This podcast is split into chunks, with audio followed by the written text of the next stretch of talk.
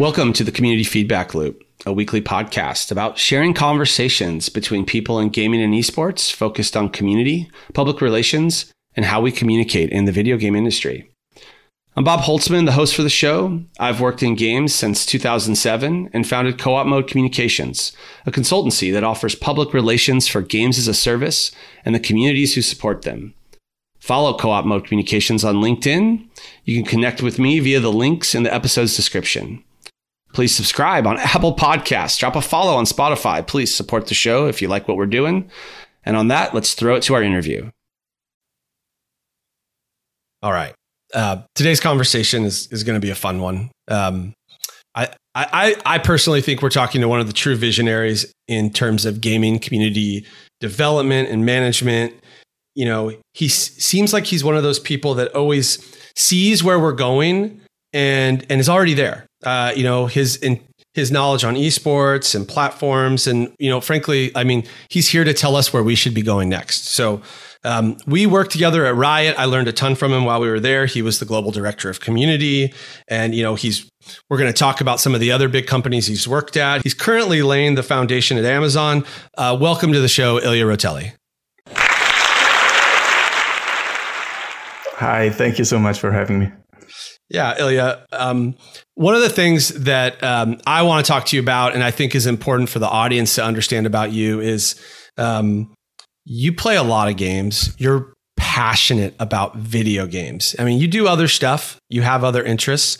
But this passion for video games, it was like infectious, you know, when we were working together. It's infectious when we have conversations. It can also be intimidating because, you know, I love games, but I will not play them at the rate that you do. I will not know as many games and have the wisdom and experience you've built over the years and years of playing. And so I have two questions here on this. Like, first off, you know, how do you schedule in your time around games? Because that's got to be intense. And then the second one is like, go back to the beginning with us. When did you really realize you had this deep passion for the video game experience? Yeah, I do play some games. I did some math and turns out that in 2020, I spent 4% of every hour playing League of Legends. It's a lot of time, and that's League of Legends alone. I play every type of game, agnostic of platform, agnostic of genre. As long as it's a good game, I'll try to play it. The secret, I mean, I don't have children, right? And so I am very sympathetic with all those gamer friends I have that obviously need to focus on being great mothers and fathers. But I have 4 cats. So after dinner in the evening, that's what I do. As to your second question. Yeah, I grew up in a town in northeast of Italy. Right. And there were not a lot of games available at that time, especially the type of strategy games that eventually I fell in love for.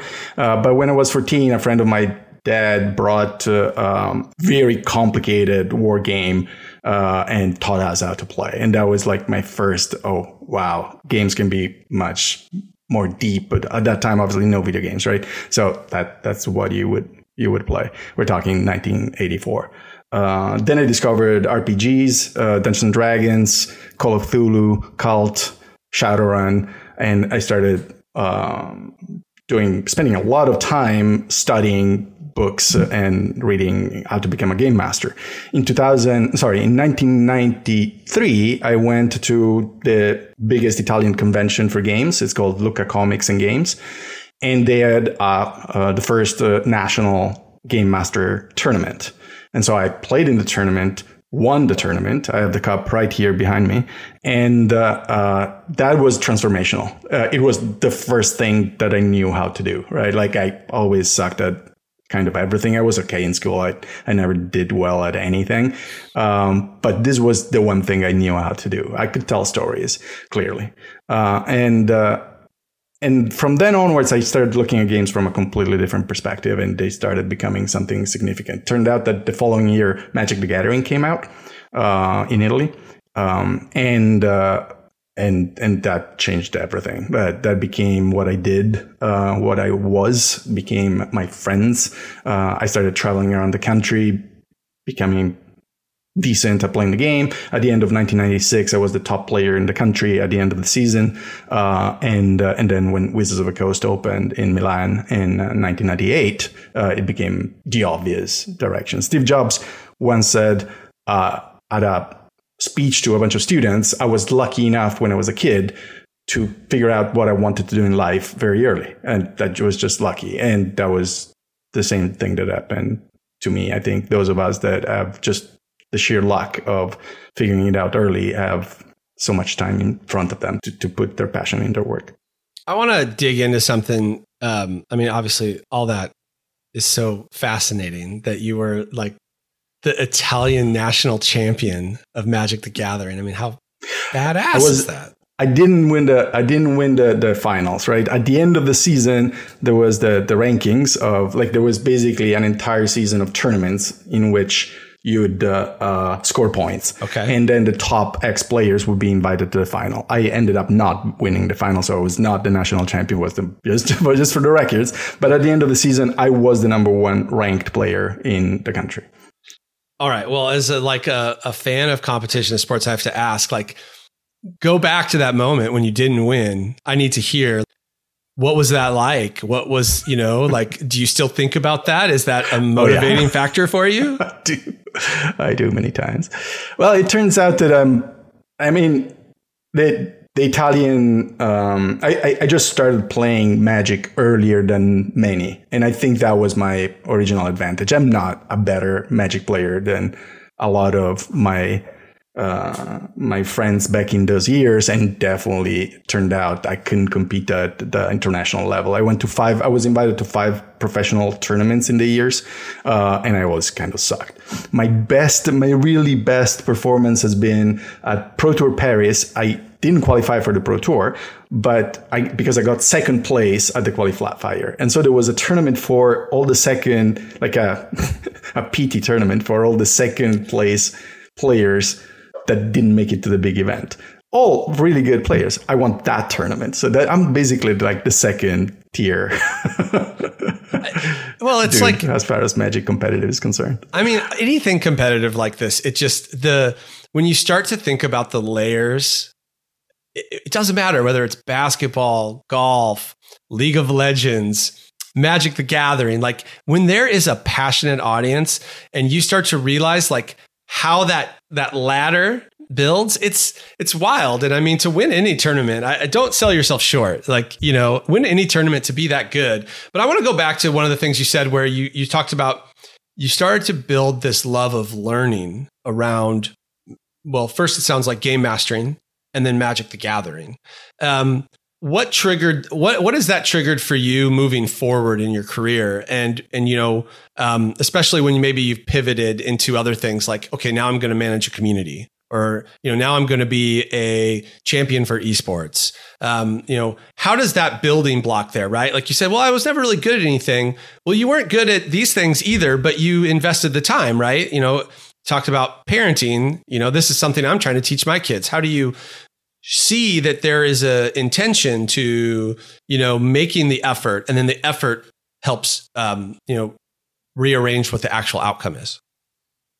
It was always friends. Friends at the end of the day were the dominant force of every narrative, every moment, both professionally and personally across the past, at this point, almost 30 years.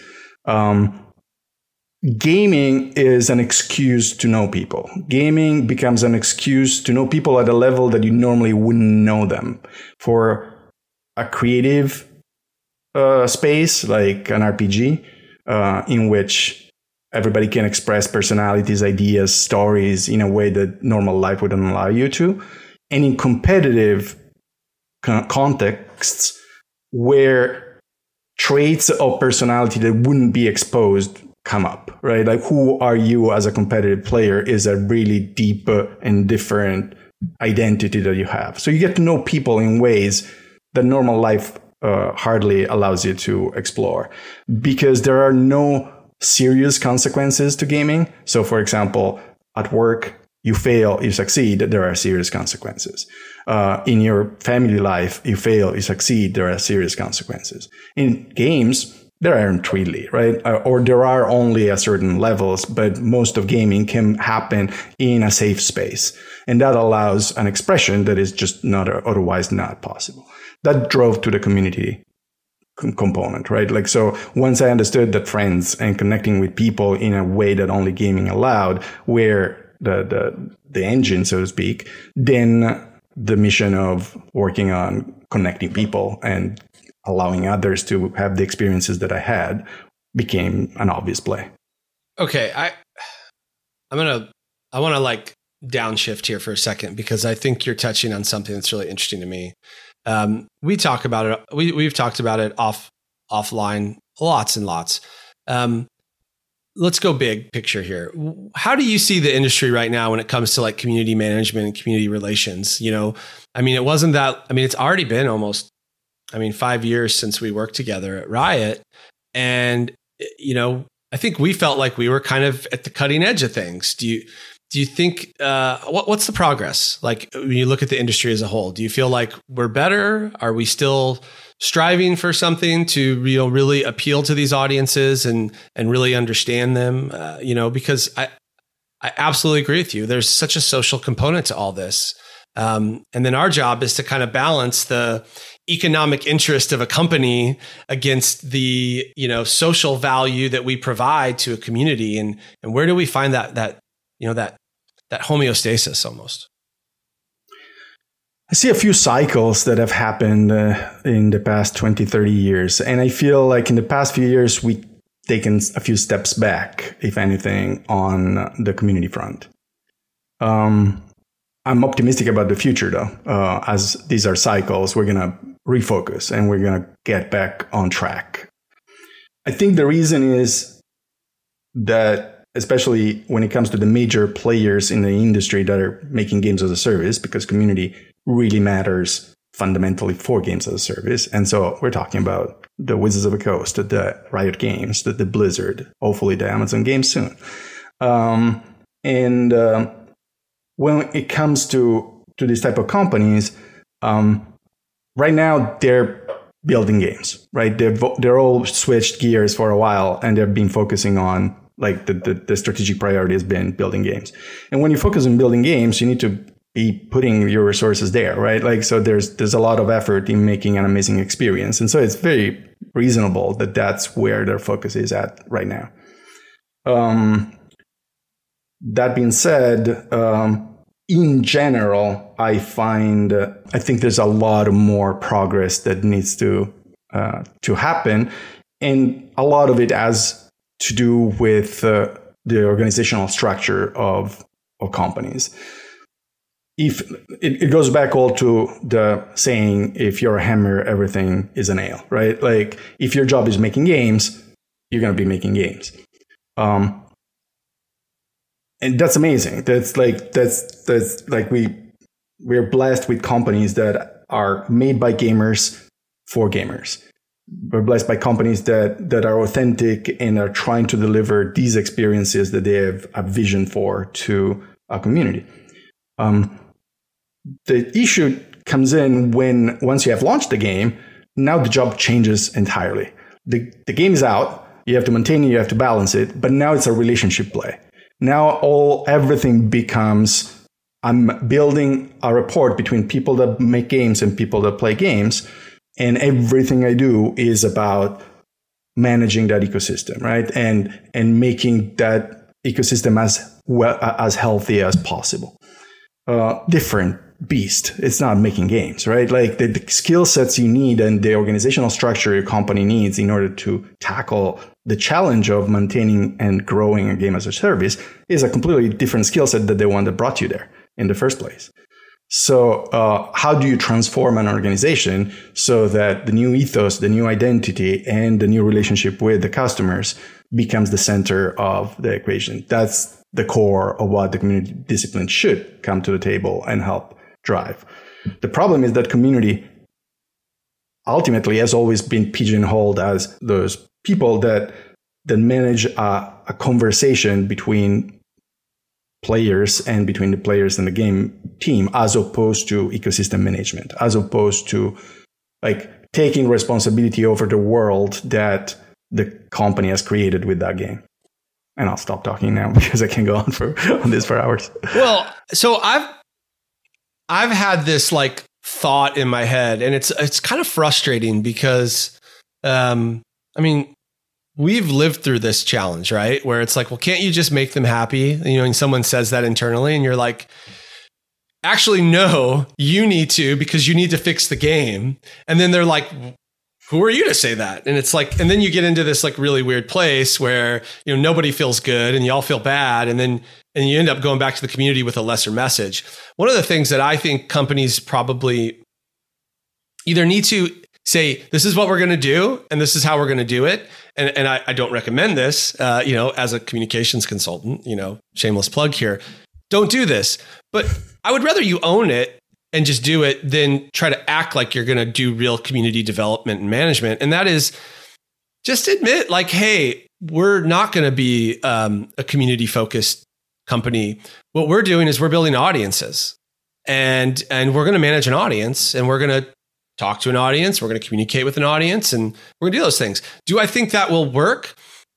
Sometimes, maybe, but do I think that's the right way to do it? No, not at all. But it's a dilemma that I've been kind of running through my head a lot lately, and I'm curious what you think, because I think I see a world where we have these game companies that want to be community focused, but aren't always willing or, as you said, organized to be so. And maybe some of them would just be better off saying, you know what, we're going to be audience focused. And we're just going to make sure that we're really in tune with who our audience is. And we're going to tell them the things they want to hear. But I think there's a clear delineation. I don't know how you feel about that, but I see a delineation between audience and community. And I think some companies would be well to accept that. I have a challenge with the notion of considering players an audience. I think it detracts two critical aspects from the equation. The first one is that this, in a game as a service, what you're starting is a conversation. An audience implies that players are on the receiving end of messaging as opposed to be part of a conversation. The second part is that, compared to the term community, audience removes the relationship players have with each other. So it's not only the relationship with the game makers, but the relationship with each other that goes away once you start using the word audience instead of community. And I also have a problem with the term management. I have never found a better, I still use it, but I never managed to find a better one, because any community manager worth their salt will tell you they're not managing anything, right? Like, they're not really managing a community. If they think or say that they're managing a community, probably they need more work or more experience. I agree with that so much. To me, the core of the work of community is taking responsibility over the ecosystem that the game creates, and identifying every key element of that ecosystem and building programs and building support systems and communication systems that improve the quality of the ecosystem that you have willingly or unwillingly created. When you build Warcraft, the example would be, you build Warcraft, there's a mod scene, a mod emerges, the mod becomes very popular, and an entire genre of gaming emerges out of the ashes of that mod. That is an example of the ecosystem you have created. You have created, when you make another game, and in a country in Asia, people start watching people competing while this game is being played. And then that becomes a major spectacle that is broadcasted by national televisions. That is the ecosystem you created. To be a game maker and decided to take yourself out of that equation and ignore the ecosystem that you're building you'll pay a price down the line, right? Like, an entire genre of gaming that you could be part of is created and you're not part of it. You have an entire esport ecosystem that has been created that you need to claim, you need to find a way to re-enter while you were the one that created it in the first place. And so that's where community comes into play. Community is the recognition that ecosystem exists, and that building those relationships is fundamental to a game as a service in order to help in order to grow, in order to think even bigger about the type of experiences that you could deliver that are not just a game experience anymore. It's the entire metagame around the game that you could be playing in. Well, and look, this is why you've worked with these big companies, right? Like, because you recognize this, and I mean, I'm sold. Shay, I'm guessing you're sold. I'm sold. But I don't want to say but. I want to say yes and, right? Yes, and there is still this challenge for these companies to do what you said, to live this out, to understand the difference between a community and an audience. I guess where the reason why I bring this up is because, you know, I see the companies fail to acknowledge that bigger component, that awareness of an ecosystem that's at play. I think some of it is, frankly, that we are going global really fast in ways that we don't even yet understand. How I could possibly be expected to manage, much less understand, a community in China or Korea is, I think, really hard. And that's, you know, I think that goes back to your organization, right? Like, how are you organizing your company to achieve those goals? But it's tricky, right? I mean, and, you know, you've worked with, let's talk about the fact that you've worked with some of the really big players in the industry now. Like, what is it like for you to be the one that's essentially trying to sell through this story? And, you know, and some of them, I think we could agree, have listened better than others. You know, what is that challenge like, and how do you feel so confident and in your ability to kind of persist with that story? Because what you just told me, it was different, it was better, but it was the same thing that you told me when we first met, you know, when you brought me onto the community team at Riot Games. And it was like, yes, he gets it in a way that I don't even know that I fully get it. But now, you know, but I'm someone coming to work for you. So I'm going to go and try to achieve, you know, at a certain level, a duplication, right? But now you have to go and convince, you know, we were both talking about how we heard Mark Merrill in a clubhouse, right? So you've got to make sure that Mark Merrill buys it. You've got to make sure that, you know, at one point, probably a Mike Morhaime buys it. You've got to make sure a Jeff Bezos buys it, or I'm forgetting all the executives at Wizards of the Coast. Sorry, guys. Sorry, leaders there. But, you know, like, you have to go and sell this through. What's that like? Has that changed? Is it easier? Is it harder? I mean, you said you feel like we're not where we need to be. So that makes me think, maybe it's a little bit harder right now. Right now, it's a little bit harder because all the focus is in making new games, and so anything that is not making a new game needs to be secondary. And I totally respect it and understand it. I do. So going back to the first part of the question, I do believe that the key to success is to love and respect all the parties involved in that relationship. Right? If you're a relationship builder and don't respect game makers or don't respect players, you're in the wrong place. You need to be able to equally love both parties, because you are the facilitator. You are right in the middle of that relationship, and you need to, step one, listen and understand both parties and understand what they want. And then step two, prove over and over and over again that you are there to help that relationship. Trust is your currency, the only currency you have. If the game team trusts you, when you say players have expressed this need, then the game team will feel the duty to address the need, because you, the person they trust, has interpreted the language of the players, and that's what they're reporting back. Vice versa, when you speak to the players need to assume you're authentic and assume that you're telling them that you have their best interest in mind and you're trying to address their questions. So that's the starting point of that. But then the evolution of that becomes when you manage to become self-effacing and move back in the background, because really the players don't want to hear from you. The players want to hear from the game designer. The player want to have a dialogue directly with the people that are imagining and creating these visions, and they're bringing them to them, that they're changing the game that they love and play. And so they have a huge power on, those are the people they really want to talk to. So you're extremely successful as a leader in the community space when culture and trust are the core of what you build.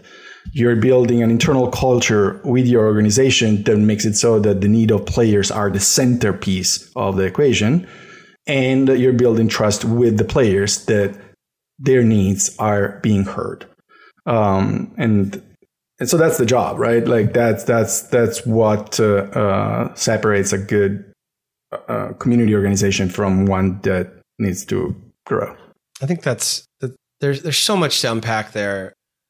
In terms of, you know, what are some of the challenges you see right now beyond just the fact that, you know, we're at this time where there's a huge investment in the development of the next game, right? Like we kind of saw the rise of Fortnite, you know, and now Fortnite's kind of, I think, at a good place, but it's definitely not what it was. And you know, everyone's racing to be next. We're seeing new markets. Ilya, you'd be amazed how much time I'm thinking about Roblox these days. It's crazy, and it's not just because my kids are playing it, right? Like, it's an important part of the ecosystem. I guess my question is like, where do you see the challenges that you know we're not hitting today beyond the game development? Like, is it and what do you think is going to need to what are the tools we're going to need to start developing to overcome that? Wow, where do I begin? No small questions today, Ilya. So the first is cultural and strategic for each one of these companies, right? I hope that all the players involved in the game as a service space will understand that transition challenge that I described before. They understand that switching mode, skill, leadership, everything, once you have launched and you're successful with your game, is critical. Because now you're managing an ecosystem, you're no longer making a game. And so that's the challenge. If you manage to just address that one and really transform yourself as a company, as a studio, as an organization, that's half the battle right there. The second challenge is scalability for two reasons, cultural and in terms of execution. All these companies I work for, a bunch of kids with their passion and their vision that had barely the money to put together their first couple of games. And then all of a sudden they hit success, they hit home runs, and now they're hiring hundreds, thousands of people. It's not the same company, right? Like the group of kids that started all these amazing organizations and the companies we have now are different beasts. And so the other challenge is for the newcomers, for the next companies, for the next Riot, for the next Blizzard, for the next Wizards of the Coast, is going to be the same. Like, how do you handle growth? How do you scale and retain whatever identity and whatever values made you successful in the first place? Because you want to repeat that exercise, right? Riot has done an amazing job in the last couple of years in showing that they could be Riot Games. It took a lot of effort, right? Like it took work. And so, yeah, the second challenge is for the next generation of big game as a service companies, it's going to be scale. And then to retain identity. And then I want to say a third challenge is to give a name to community, meaning that the ecosystem management, like today, none of these companies, there's a vice president of community, right? Like it's an interesting trait. There's vice presidents of every discipline from production to QA to customer service. There's no such a thing as a vice president of community in gaming. And that speaks to the role that the community discipline has been relegated to, which is a narrow and badly structured or badly understood place in the organization. And in absence of community, in absence of strong leadership, big teams, big resources like everybody else does have, the result is that ecosystem management becomes something that is the result of random actions. It's the best I can say, meaning all these components are well meant. They're all by gamers. And so they do good things. They do things that are in sync with what gamers want, but they're not orchestrated. There's no like ecosystem management strategy that is orchestrating the actions of a number of actors in the organization. It's the result of the empathy and the goodwill of the people that work in the organization, not a professional. Well, professionally structured action. I think the other challenge too is you'll have, because you don't kind of have that top-down leadership, as you mentioned, who, you know, it can feel, especially, I've felt this in my career. It can feel very push-pull, and like you're kind of getting pulled in multiple directions, because you'll have one team that's going to focus on esports. You have one team that's going to focus on this. You have one team that's going to focus on that. And, you know, you can almost become competitive within the same organization. And it's not like, I don't even think it's like with ill intent for anybody. I mean, it can be, but that's not really what I'm talking about right now. I'm talking about this, like, I'm doing this, you're doing that, she's doing that, they're doing that. But we've kind of got like maybe a really big bucket pie in the sky dream, and that fits. Like you said, right? Like we're all empathetic. We're all really want to be seen as good stewards of these opportunities. But because there's not like, look, this is really what we're going to try to do strategically, and then building out the plan for it on a, for lack of a better term, a global level, it does seem like there's less consistency, and I think you can see it if you really deep dive into almost any major game community. You're probably going to feel that pretty quickly. You know, I'll use an example, right? Because it's probably my favorite game as a service, and it's funny. I just noticed I haven't played since February. So you know, I'm what you call a churn player right now, but I have a ton of hours in PUBG, and you know, I was very excited when they started esports. But the esports they presented I didn't really get it, right? And I didn't want it to be a Counter-Strike, like really fast Twitch action. I was probably in the minority, right? But like they could never sell through the story. It felt very much like, well, we got to have esports, and we have to have esports that compete with other games. But I don't play those other games. I play PUBG. Like, I want an esports experience that's unique to PUBG. For me, I think this is a good example of what we're talking about on a personal level. But I imagine if we were to go through and really look at the industry, we would see your point over and over and over again. There's a long conversation, obviously, on how to build esports for a game. I gave a presentation at GDC 2 years ago on the topic. And there's two approaches that matter. One of them is, so first you need critical mass. If you don't have critical mass, it's probably unlikely that you're going to build anything significant, or that esports is going to be the one thing that will give you the critical mass. So you first need to have critical mass. And assuming that you have a game, and you have a competitive game, and you have critical mass, one first approach is to just look at what players are doing with it, and then build your esports infrastructure on top of it. So your lack of satisfaction for PUBG esports possibly emerges from the fact that it was not the type of activity you would engage into. Like maybe it was superimposed on a community as opposed to be the amplification of what the community was doing. So that's one approach. But then there's another approach that needs to force in, so to speak, competitive play that tries to accomplish something that has not been accomplished before. And sometimes you have to do it, even though it's against the grain, even though it's a new idea that is not what the world is using your game for. And I'll use the World Championship Series for StarCraft II as the example.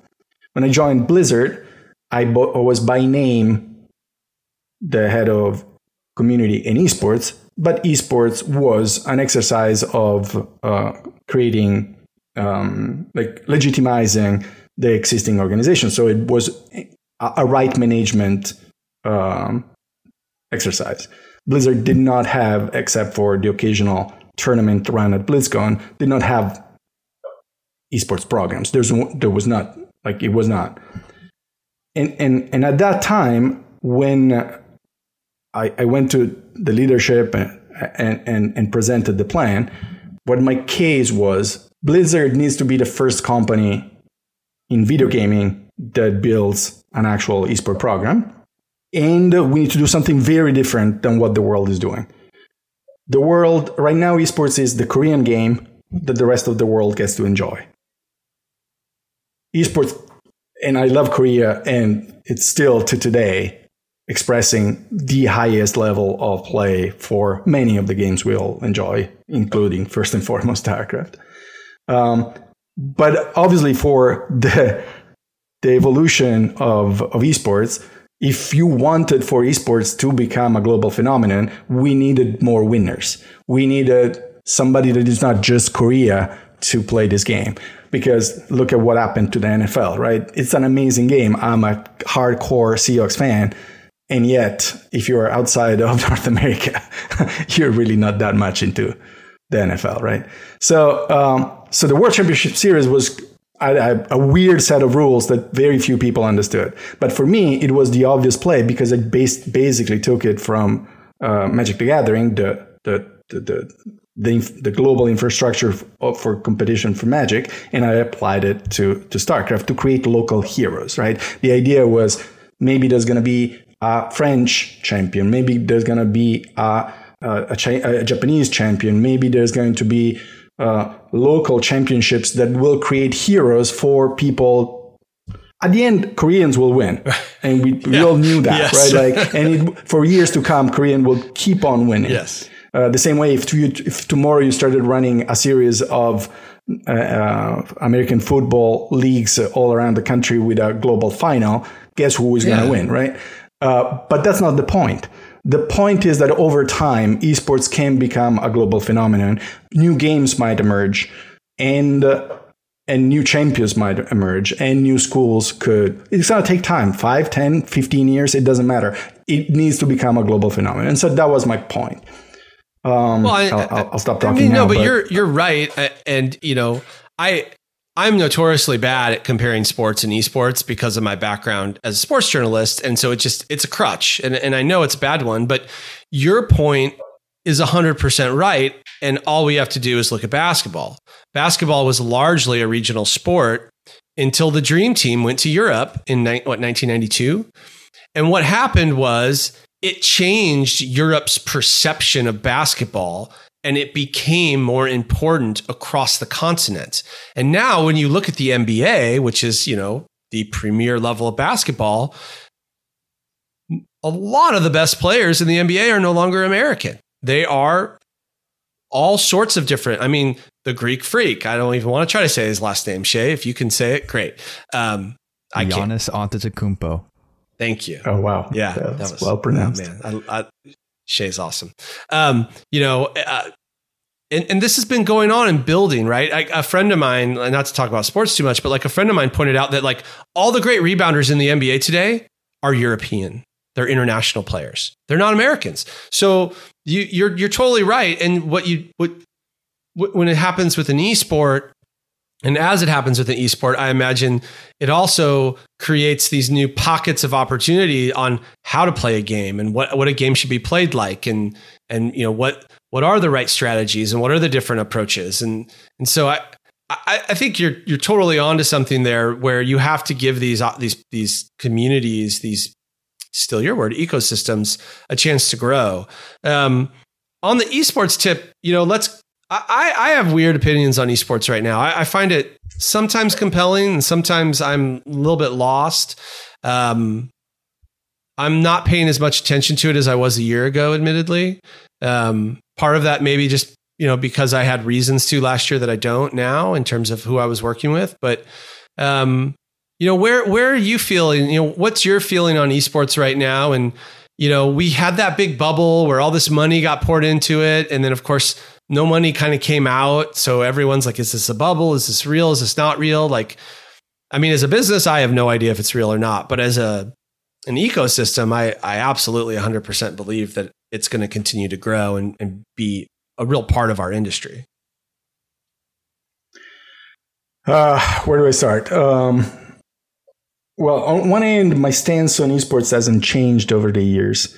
I still do believe that the lessons of Wizards of the Coast, who is the true organization that organized its game around competition, right? It's the first game company that back in the 90s, before Korea, before esports, before any other, it's the first modern gaming company that understood that competition and the metagame around the player experience was the core of turning a game, a successful game like Magic, into an evergreen. And that lesson has yet to be learned by the video game industry, right? The video game industry has focused so much on the viewership aspect of the sport that they seem to keep leaving behind the participatory aspect of the sport. Today, every year, hundreds of thousands, possibly more than 1 million Magic tournaments happen. And these are live tournaments, right? Like humans that, before the pandemic, I guess, would meet and play games in your Friday night Magic store in Tokyo, the same way it happens in Turin.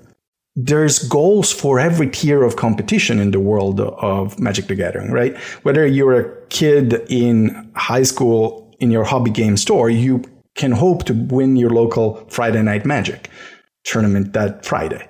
And then if you win that, then maybe you can win a regional event. And then if you win that, maybe you can go to the next tier. There is competition for everyone across the infrastructure, all achievable goals. And that's the focus of what made Magic the incredible evergreen game, on top of the fact that it's obviously an exceptional game. And for some reason, the gaming industry has decided to just focus on the top of the pyramid and leaving everything behind. We should tell everybody what the pyramid is. Like, you and I, for us, it's very clear because it's a running meme among our community of people in the industry. But I think it'd be great. Shay, do you know what he's talking about when he says the pyramid? I think I do, but only because I looked up his speech from the GDC vault and found the PowerPoint slide of the full competitive pyramid. Otherwise, I would have had no idea. The master slide right there. Ilya, for those that haven't watched your GDC presentation or aren't like me and just like, we running joke about it. Like, what does the pyramid represent to you in terms of, I'll give them the headline, competitive play. Yeah. Absolutely. It's not particularly mysterious, but yes, it is a running joke in our little group.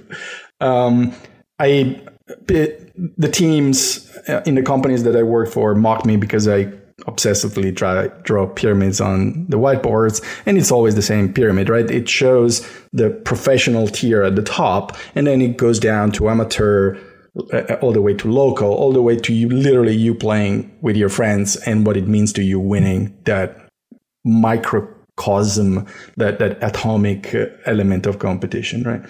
And it speaks about achievable goals. It speaks about how motivating it is for each tier to go up the chain. This mimics my experience when I was growing up.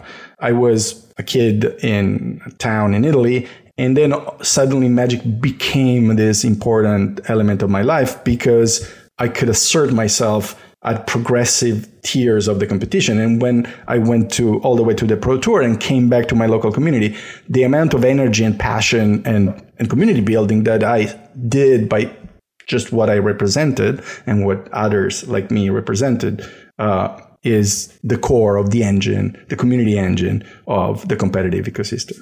So I feel gaming companies have left the grassroots aspects of competition behind, other than Magic, obviously, that has made the centerpiece of their construction.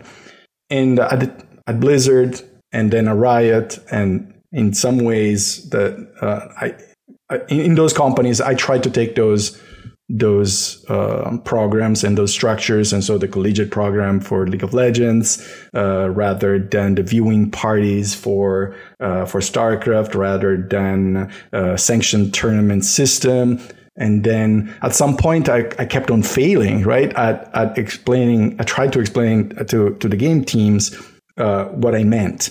And this was on me, right? Like I never had really the vocabulary or the tools to explain myself. So I was so frustrated one day at Riot that I invited Richard Garfield and Skaff Elias. Richard Garfield is the creator of Magic: The Gathering, and Skaff Elias was the mind that created the Pro Tour back in the 90s and the organized play system for Wizards of the Coast.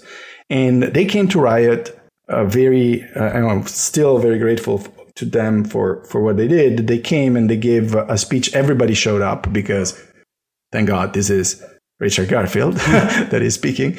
And they gave a speech about the birth of Magic. And after that, one entire team at Riot changed their name to Metagame Team.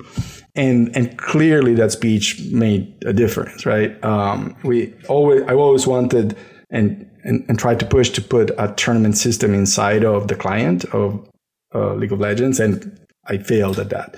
But in recent times, finally Clash appeared in the client, and I'm not placing any direct correlation, of course, but I'm happy that Riot is exploring the space. Okay, it's interesting. You know, I'm going to play devil's advocate a little bit as a terrible segue to my favorite Ilya story,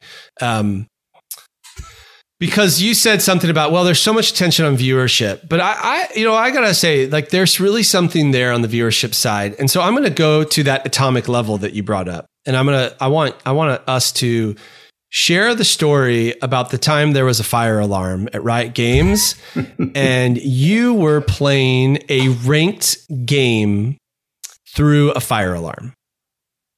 So, And I'm a terrible League of Legends player, but I think I'm more proud of that moment, of that victory that Ilya had, than in any of my play in League of Legends, because I happen to have a mouse. So I'll set it up, but Ilya, I want you to like fill in some of the gaps. Ilya was playing a ranked game. He was playing his beloved Anivia. And we were in kind of the community pit in the office. It was still fairly new. We hadn't been there very long.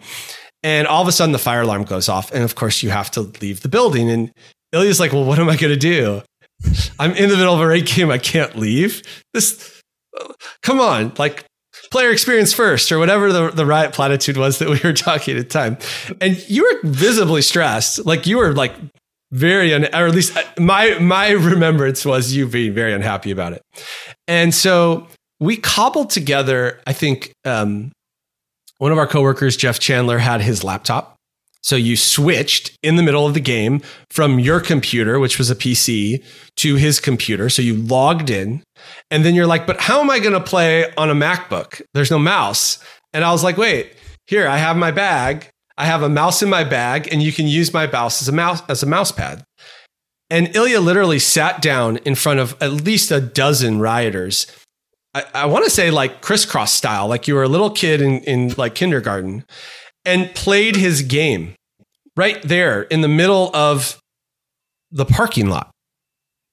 And was this a placement game?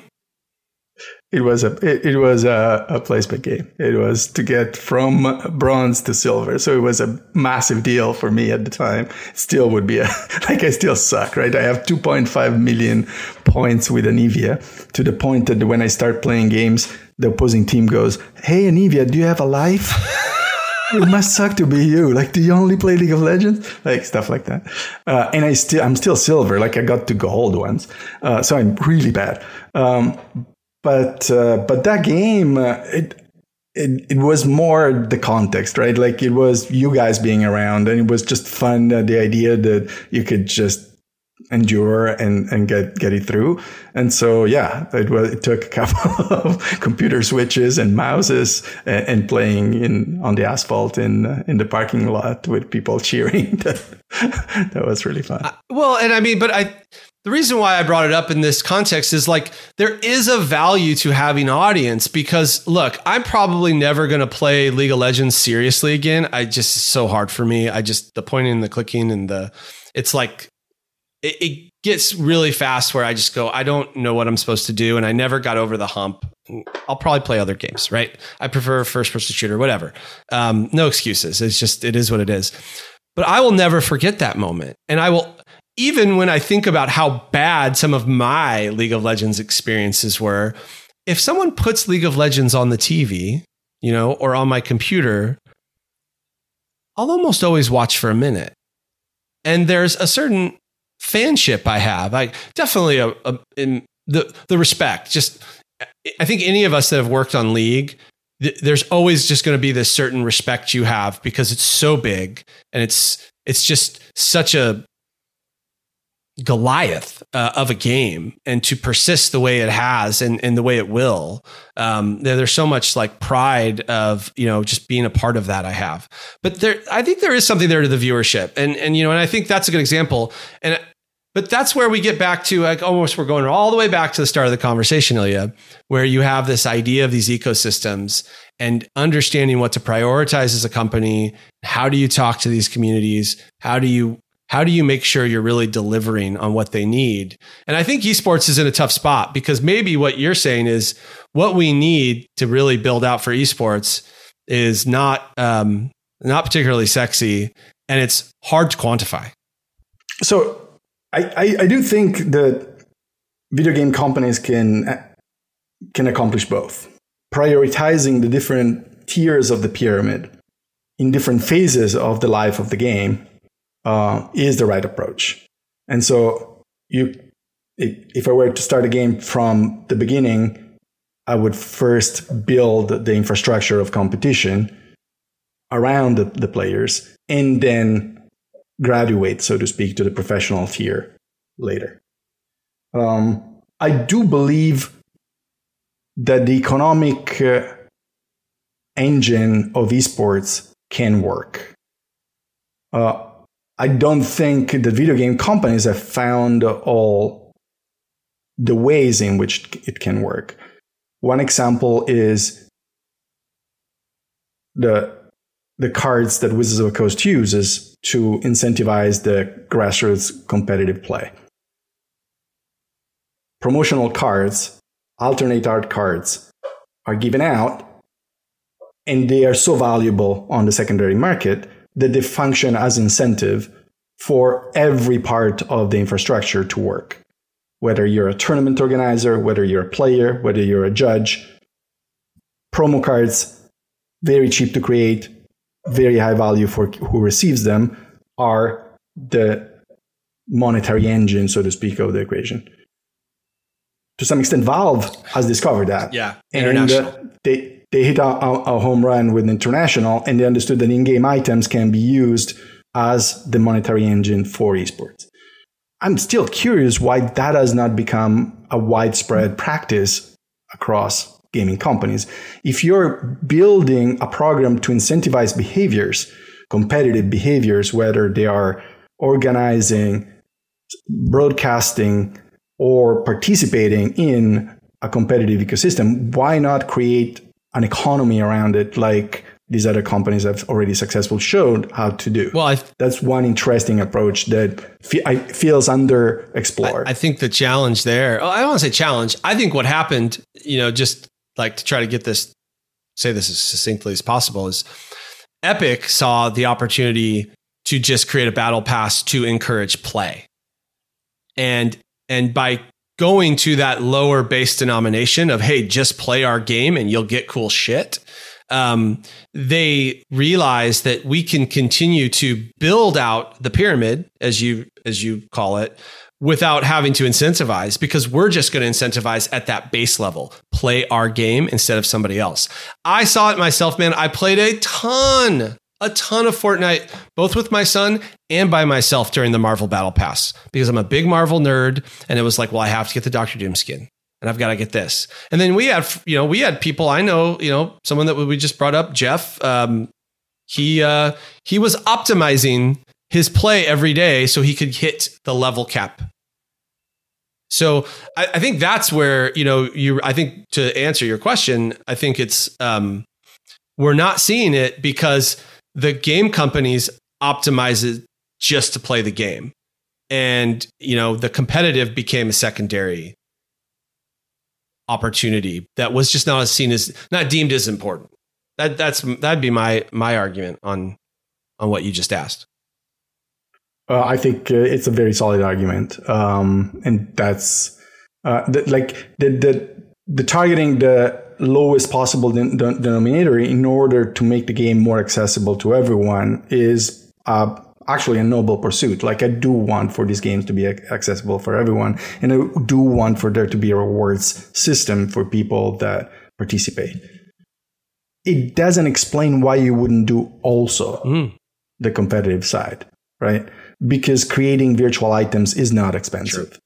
At the end of the day, you can realize aspects of your ecosystem that you cannot reach by simply rewarding play. There's today not as satisfying to me, at least, collegiate program that elevates collegiate and high school, maybe even more importantly so, competitive play to a level of making it as accepted by the mainstream as other sports. You're talking near and dear to my heart. I mean, one of the last things I did at Riot was trying to get the ball rolling on high school, and it's happening, and it's happened, and it's definitely improved and grown. But I think you're totally right. There's very limited incentive on the game developer or game publisher side. It's largely being driven by third parties at this stage, whether that's a teacher who sees an opportunity to better educate his students or a third party business that thinks they can make money off of it. And I think that's a really good point. Do you see it coming? Is it coming, or are we still not there yet? I don't. There's a perception of little incentive, but I think if one were to appreciate the importance of niches, they would understand that the incentive is actually there. Think about, like, all of gaming has emerged based on niches, right? Yeah.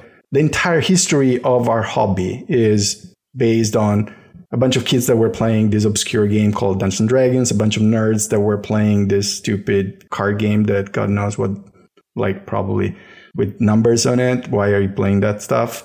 Like, a bunch of kids that were watching other people playing games. Who are you? Like, it's all niches. It's always been the core gaming. And yet, look at where we are today. Look at where core gaming has brought gaming to. Yeah. It's not that mainstream gaming has dominated and then some core gaming has emerged out of it. It's vice versa. Core gaming has dominated and then it tried to become a little more mainstream.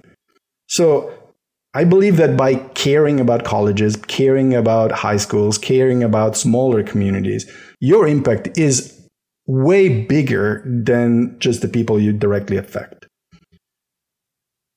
I think that in America, more than anywhere else, if you see what happened with basketball and college basketball and the importance that it and the impact it had once, like in Italy, college basketball doesn't matter. Like, I mean, you're not watching it on TV. Here, it's an obsession. It's called March Madness. Yeah. Like it's an obsession. It's in some states, college basketball is bigger than absolutely than the NBA. Football, Friday Night Lights in Texas, it means something. There you go. And then you wonder why all these great pro football players are from Texas. No, you don't wonder. You know why. It's like literally it's in the water there. Yeah, you're absolutely right. I hope we get there sooner than later, especially because, you know, one of the things near and dear for me is this idea of working on I'm going to steal Riot's phrase for League of Legends. When I don't know if you were there or not, but I always loved when they said, well, we want to make something that lasts for generations. And I mean, that went back to me from my first game I worked on in the industry, Maple Story. This idea that, like, I can work on something like a Mickey Mouse, but that it's a game and that it's going to, like, evolve and persist. And I absolutely think you have to build this pyramid to make that a reality. You know, the reason why basketball has thrived is because of the pyramid. The reason why football has thrived is because they have their own pyramid. And so it's definitely it's an important element that I agree with you. We have not identified the either the value or the road, and I'm hoping to see it happen sooner than later. And, you know, we're making progress, just maybe not as fast as folks like us want. Yeah, if you had asked me 5 years ago, I would have expected us to be way further down the path of all of this. But as I mentioned, I think the gaming industry has reached a lot of focus to making games in the first place and advancing the experience, the core experiences that we can deliver. And so it's hard once you're focusing on the core experience to focus on the greater experience that you're hoping to be able to develop once the game is successful. Well, and I think that goes back to our games were largely products until the last 10 years, at least in North America, right? Yeah. And now we have this service component, and that speaks to the ecosystem, and that speaks to this challenge we have to understand and be empathetic and communicate with niches of communities. You know, I think somebody recently used the phrase, I love subcultures within subcultures, you know? And so that's a great thing. That's like what is happening. Okay. Look, we could go on this one, you know, easily another hour, but I want to, I've been pushing you on all the big picture stuff because you're so eloquent about it. You really think about it. It's clear you care, but now I want to talk some real some more near and dear stuff. Like what are you actually playing right now? Besides Anivia, like what games capturing your attention? What am I not playing that I should be? And is there any community that you're kind of invested in right now that you're not working on? Right. It's not work community, but like, you're like, wow, this community is really doing some neat stuff. So My gaming patterns are the following. I play a lot of League. I play a lot of MTG Arena. So my two loves growing up have remained with me, and they keep on being part of my... I truly enjoyed Wild Rift, the mobile version of League of Legends that recently came out in North America. I think it redefines the expectations of what a mobile game can be. It blew me away. Like, it's really like I couldn't believe how much game they managed to pack in that mobile experience, and the business practices. I hope the rest of the world like learns from Riot on these things. I also play every game that gets rated. Like I rated, even rediscovering some old games. I recently enjoyed, for example, Hitman 3 that I somehow had completely missed on in all these years. And I just realized how incredible these scenarios and these settings that they create are, and the creativity that goes behind. I was not in love with the premise of the game. I need to kill people. But then once you play the game, you get it. And it's not about killing people. It's about the creativity of the setting. I mean, it is called Hitman. It's called Hitman, yes. but that's what put me off to some extent, right? I'm always the idiot that plays the good guys in every game. Like whenever there's a choice, I always go, oh, whatever the nice direction is. So it's hard for me to play the evil guy, but he's not really an evil guy once you find out. And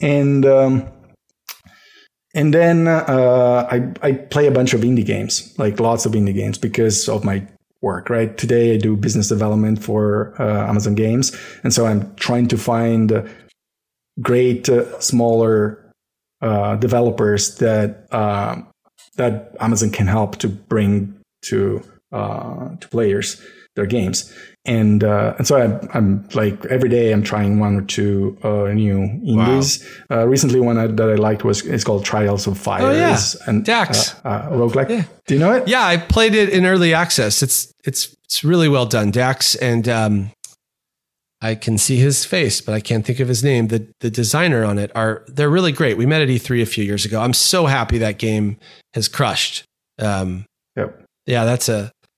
It's my cup of tea. It's a roguelike. It has a card gaming component, a tactics component, and a little RPG dusting on top of it. It's really good. Hard, though. I mean, yes, I played for a couple hours, and then I was like, I'm a hardcore Dark Souls, Soulsborne player, so I like the punishment clearly. All right, we didn't talk about Amazon. Give Amazon Games a plug, or tell us a little bit about what it's like there. I think from the outside looking in, there's two components, right? There's the headlines of the challenges that Amazon's encountering being a part of the games industry. But then there's also the reality that, holy cow, Amazon's part of the games industry. What for you has kind of been, that experience like, cause you've been there for a little while now, you've been kind of fighting this good fight for some time. Yeah, I've been at Amazon at this point. This is my sixth year at Amazon Games. Amazon plays a role in games, obviously. AWS provides cloud services to a lot of the games that are being played online. And Twitch is one of the greatest, most amazing gaming communities out there. In more recent years, among the things we worked on, I think Prime Gaming did had a big splash in terms of its ability to drive value and drive content to the player community. We hope at some point to also deliver great content to players. I'm personally excited about New World. I think the team did an amazing job, and I'm just looking forward to see the players play it. In these past few years, we've invited streamers to play the game with us, and we got their feedback. And in the alphas and the betas, the limited play opportunities that we put out really got great feedback. So I'm looking forward to see what happens with New World. And obviously, I'm working to expand the portfolio of titles of Amazon. Me and the rest of the business development team, we're identifying great game teams that Amazon could be helping. Amazon is an incredible opportunity. It has a scope and a scale and a determination to get there. We have had to learn our lessons, right? Like, we stumbled multiple times already.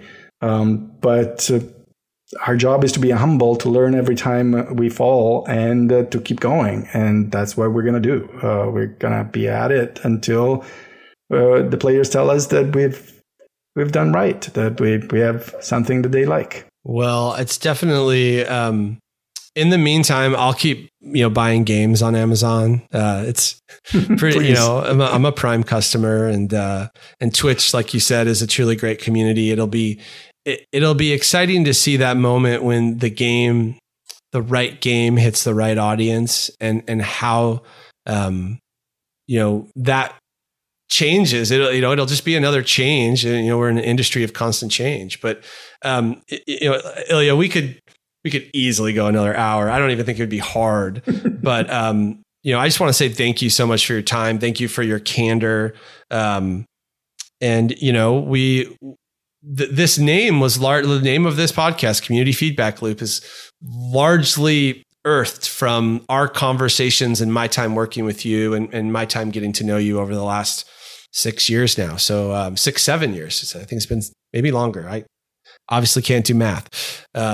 So thank you. And, look forward to talking to you again and seeing you in person, right? Like this pandemic's got to end, man. Do you remember those days? Yeah. Barely. Thank you so much for having me. And I think what you're doing is really cool. I think the conversation on community needs to advance, and this type of effort is just the right play. Well, awesome. Thank you so much, Ilya. All right. Well, thank you so much for listening to the Community Feedback Loop podcast. You can support the show by subscribing to Apple Podcasts or follow us on Spotify. We'll catch you next week.